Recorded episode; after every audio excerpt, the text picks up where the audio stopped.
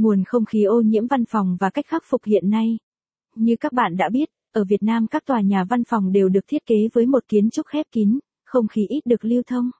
Tác nhân gây ra ô nhiễm văn phòng có thể kể đến các thiết bị trong văn phòng như máy in, thảm, các chất hữu cơ tổng hợp AS từ keo dán của bàn ghế công nghiệp và sơn, máy tính, máy photocopy, chất tẩy dừa.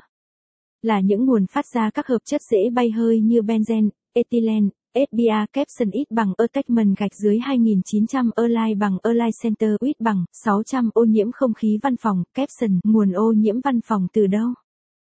Có thể thấy, tình trạng ô nhiễm văn phòng hiện nay có thể gây ra nhiều bệnh tật khác nhau.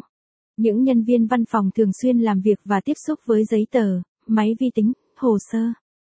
Có nhiều mối quan hệ công tác đa dạng và phức tạp, áp lực công việc lớn, công việc thường không có giờ giấc ổn định, lao động bằng trí óc, cường độ làm việc cao, tình trạng va chạm, căng thẳng trong công tác nhiều tất cả những nguyên nhân trên đã ảnh hưởng đến hàng loạt căn bệnh trầm kha, gây cho người làm văn phòng cơ thể yếu nhược, dễ béo phì, đau ốm triền miên, hay mệt mỏi, suy nhược toàn diện, đặc biệt là các bệnh về dạ dày, khớp, tĩnh mạch, thần kinh, cột sống, mắt caption ít bằng attachment gạch dưới 2901 online bằng online Center ít bằng 600 hội chứng nhà kín khiến nhiều người đến văn phòng cảm thấy mệt mỏi caption. Ngoài ra, bệnh do ô nhiễm văn phòng, còn gọi là hội.